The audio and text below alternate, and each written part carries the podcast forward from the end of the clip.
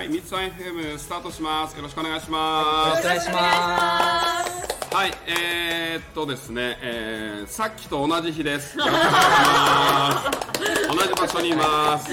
はい、えー、っと2本目なんですけど、はいえっとさっきはあの本当にいろいろなあれをやったと思うんですけど、今回は、はいえっとそうですね、会社のいイメージというか、はいどんな会社ですかっていうのは多分気になると思うんですね。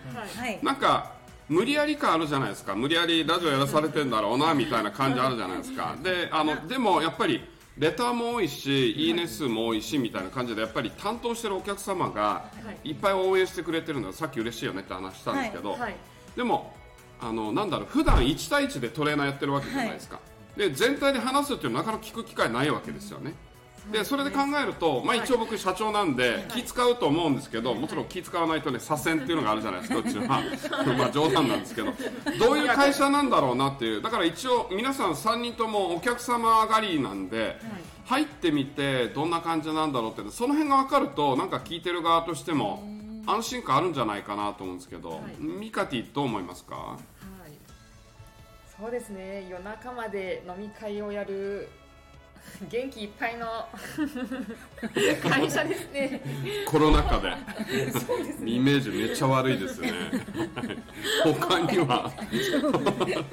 他には何かありますか？私あのラジオの2回目かなであの話してるんですけど、まあ、ミツさんと同じ同郷はい宮古島だったはいって、でいうことで、まあ、それだけでもえーって大体お客様にびっくりされるんですよ。えそれだけで？それだけで、はいはい。でもあの、うん。本当に全然お友達とかじゃ私の場合はね、はいはいはい。なかったんですけどあでも社長の同級生もあと2人いてえー、えー、みたいな感じで、はいはいはでやはり皆さんあのご存知というか、うん。あのお友友達とか親しい人と一緒に経営していくっていうのは、はいはい。あまり簡単ではないっていうのを知ってる、はいはいはい。ご存知なので、あのそれがすごいそれだけですごい。うーん。言うんですね、ではどういう経緯でどうなったのかっていう話はなかなかトレーニング中はその1から10までまあ話せないじゃないですか、そうですよね。はいはいはい。まあそのうちみたいな、はいはいはい。でまあそのなるほど。社長の同級生のうちのの一人が私はい。の幼馴染とかね、はい。はみんな同じ学校でしたね。い三輪ちんね。はいはいはい。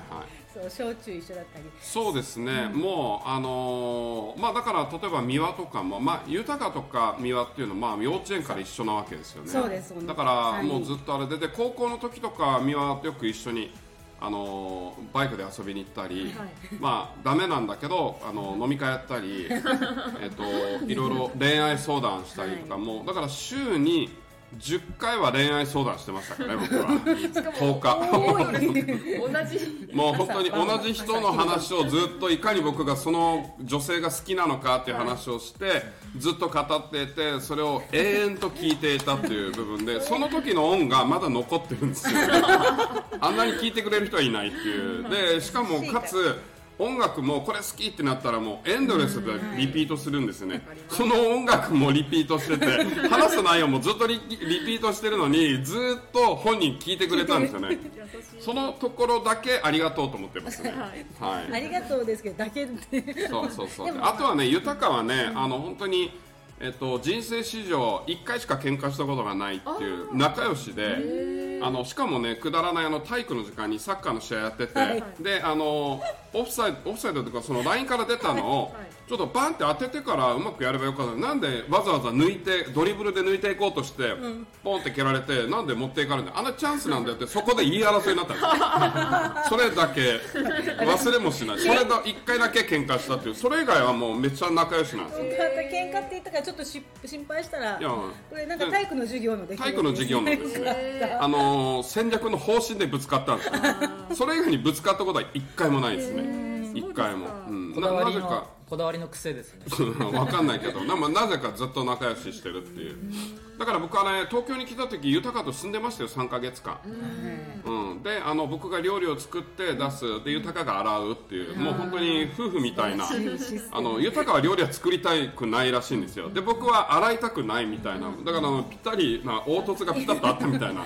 パズルのピースがあったみたいな感じで、まあ、相性がいいんですよね、そうそう。そういうあれですけどね。だけどそうか。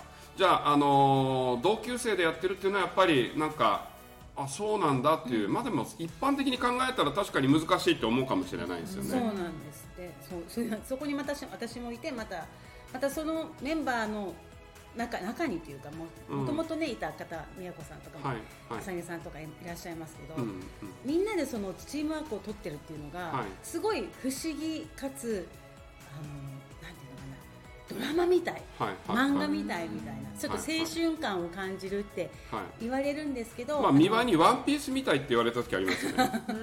あで僕前世海賊なんですよ。う。んだからあの昔から自分のあの暴れん坊さが抑えられなかったって。あの卑弥呼はね中学校の時の僕があのいかにななんだこの人はっていうのを知ってると思うんですけど、はい。あれからよく構成したなって思わない？なんか。自分でもなんかもうもう抑えきれなかったんですよ。目があったら何見てんのこの野郎みたいな。そういうことばっかりやってて。やりたくないんですよ。大変なんであれなんですけど。でもそういう影響があってね。でも前世の話するとあれなんですけど中2ぐらいで入れ替わるんですよ。はい。タイミングが変わってくるんで、はい。だから中2前後って不安定になるのは、はい。担当がパッと変わるんですね、はい。で僕イタリアの海賊やってた人間から、はイギリスの大学の芸術専攻の教授に変わったんで、い、きなり英語を聞くとうっとりし始めたんですよ。あの武器持ってたり、はい。あのバックルみたいなその腕にはめるあの金属製のあの 相手を痛めつけるやつを持ってたりとか、いたのがいきなり英語が本当にすごいいい音楽に聞こえ始めたんですね、だからもうななんか不思議じゃないですか、でそのやんちゃなまんま図書館に通うようになってきたんですよ。そしたらあのみんなのお昼時間の憩いの場だったそ図書館から誰も人がいなくなって、あの僕が毎日来るからもうみんながいなくなってって僕あの机の上に足乗っけて座るっていうそのちょっと恥ずかしいんですよね。あのなんかもうちょっともうなんかねズボンとか服とかもいろいろいじってて、そんなやつがなんで図書館来るんだみたいなだからその恥ずかしかったですよね。でそれで別にみたいな感じで顔に乗っけてるその英語のはい。辞書とかも、はい。あなんかいい匂いそうそう寝るからね、恥ずかしいんですよ勉強してるって見られるの嫌なんで。だけど何もわからないけど文字をずっと追ってたりしてで世界一長い単語とかあったんで1回書いたり1回で覚えたりとか。すごい。だからまずいな。だけど学年後ろから1位だったんですよ席次が、はい。で先生にみんなの前で「お前はあの幼稚園児より頭が悪い」って言ってはい。言われてそれでさすがになんかうちの家系って一応しっかりしてる政治家系なのに、ここまで言われると、地域のその選挙区民の人に申し訳が立たないと。中2ですよね。中2ですね。でもあのー前里家の僕総本家の人間で育ったんで、本家の人間たるやっておばあちゃんに育てられたんですよ、めっちゃ厳しいおばあちゃんに、だから本家を怪我してしまってるっていう部分からそこからあのーたまたま勉強しようと思ってあの学校の先生があまりにも言うんで、はい。で、えっと思いついたのがあのうち政治家と、えっと大学の教授と商売人で構成されてる一族なんですけど、はい。はいおじさんが大学の英語の教授だったんですよ、はい。おじさんに電話してはい「ああのさおじさ」みたいな「あ俺さあの英語勉強しようと思ってんだけどさあなんかいい方ないから、まあすぐさ上がるやつだよ」みたいな感じで「おお君はあのやっとあの神の御心の影響を受けてどのあのクリスチャンだから、あの神様の話ばっかりしてて、神様はどうでもいいから神様が成績上げるんですか？みたいな感じでいやそうじゃないと。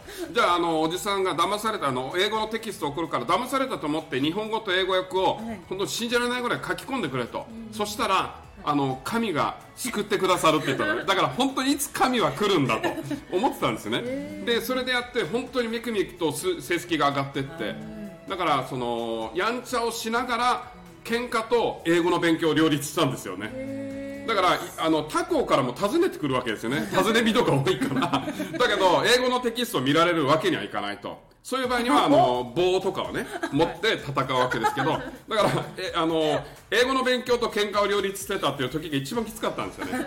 あの喧嘩したくないんですよ。もう英語やってると英語の勉強入ってて英語のあ勉強モードになるからでもそれを両立するってことが大変でね。でもそこがぐんぐん上がってってあの伝説的に席次が上がっていったんで、僕の5つ下でも僕の話をずっと聞かされて僕をめちゃくちゃ殴って指導した先生がずっとこんなバカなやつがいたんだけどって言って語り継がれたっていうので、あのすごい話題になったっていうので、あの僕後で褒められたんですけど、でもその体験があったから大人になって学習塾を作ったんですよね。はい。で勉強ができない子に勉強の良さみたいなものっていうのでやったんですけど、まあ、ちょっと僕の話長くなりましたけど。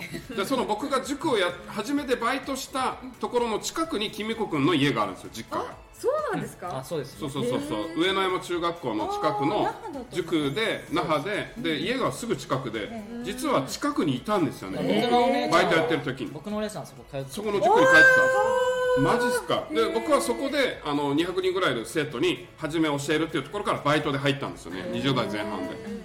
君子君は別のところにいたんだ？そうなんですよね。あそうなんやっぱだ学校から近すぎて、はいはいはい。ちょっとそうですね。そのあの中学校の子多いもんね、あそういう感じですね。なるほどということで、あの前田先生に12分以内に抑えろって言われているっていうところでお迎えが来てしまいましたね。はい。あの非常にバランスの悪い構成ではありますけどもそういう会社でございますということで、はい。よろしゅうございますかね？おいただきました、はい、えー、と楽しいかどうかわかりませんがあのこの辺でじゃああの楽しい会を終わりたいと思います。はい。はい、はい。じゃああの皆様ご視聴ありがとうございます、ありがとうございました。はい、じゃあまたねはーい。またね